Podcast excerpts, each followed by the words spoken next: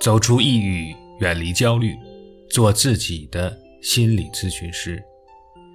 大家好，我是灵山，您身边的心理康复师，专注于抑郁症、焦虑症、强迫症以及各种人格障碍的心理治疗和疏导。如果您有任何此类方面的问题，可以在评论区留言，或者是私信给我，我会逐一为您解答。第二步，让自己变得不那么敏感。好吧，其实这是不可能的，人心都是敏感脆弱的，只不过有些人的敏感更侧重于自身，我喜欢什么，我感受是什么，我的欲求是什么，而有些人的敏感呢，全投注于别人身上。哎，你为什么板着脸呢？哎，你说这话什么意思啊？你是不是对我有意见呢？不必问，肯定学前者。我喜欢李雪的一个练习技巧，叫创造丰盛的体验。比如你渴了，你需要喝水。正常情况下，我们拎起一瓶矿泉水，咕咚咕咚就解决了，很少会留心什么。这时你可以慢下来，去感知整个喝水的感受。渴的时候什么感觉？纯净水划过喉咙进入胃部又是什么体验？自己是否需要再来一点呢？再比如你和朋友去用餐。讨好型人格的人可能永远都那句话：“你点吧，我都行。”但如果你在用餐时有好好感知自己的感受和欲求吗？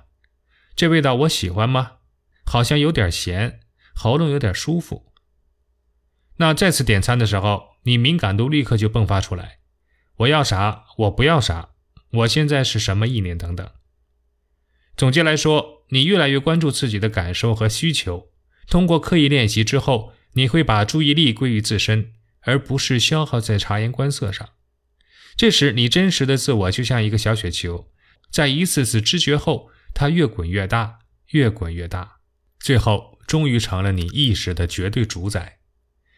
想愤怒就表达愤怒，你他妈的格局才小呢！有本事你借我几千块钱呢？其他情绪也是，皆为真实。不，不可以。很抱歉，这个我不能答应你。这种感觉想想都很爽。你会棱角分明，你会变得有攻击性，当然，你也会因此极具生命力以及真诚与真实。而心理学家说，真实是通往亲密的必经之路。蒋方舟讲过一段话：放弃自己的个性和偏好，而去建造一个被人喜欢的人设，那是冒了非常大的风险的。你吸引来的人，不是真正欣赏你的人。因为真正能欣赏你的人，永远欣赏的是你骄傲的样子，而不是你故作谦卑和故作讨喜的样子。以前我是讨好型人格，但现在我正跋涉于走出的途中。因为我知道，人可以卑微如蝼蚁，但不可以扭曲如蛆虫，不可以将自我意志交付于他人的一喜一怒，以免你且痛苦，他人还觉得你真清贱。愿我们都能避开讨好的执念，也愿我们拥有讨好型人格的读者都能赐予自己温柔的救赎。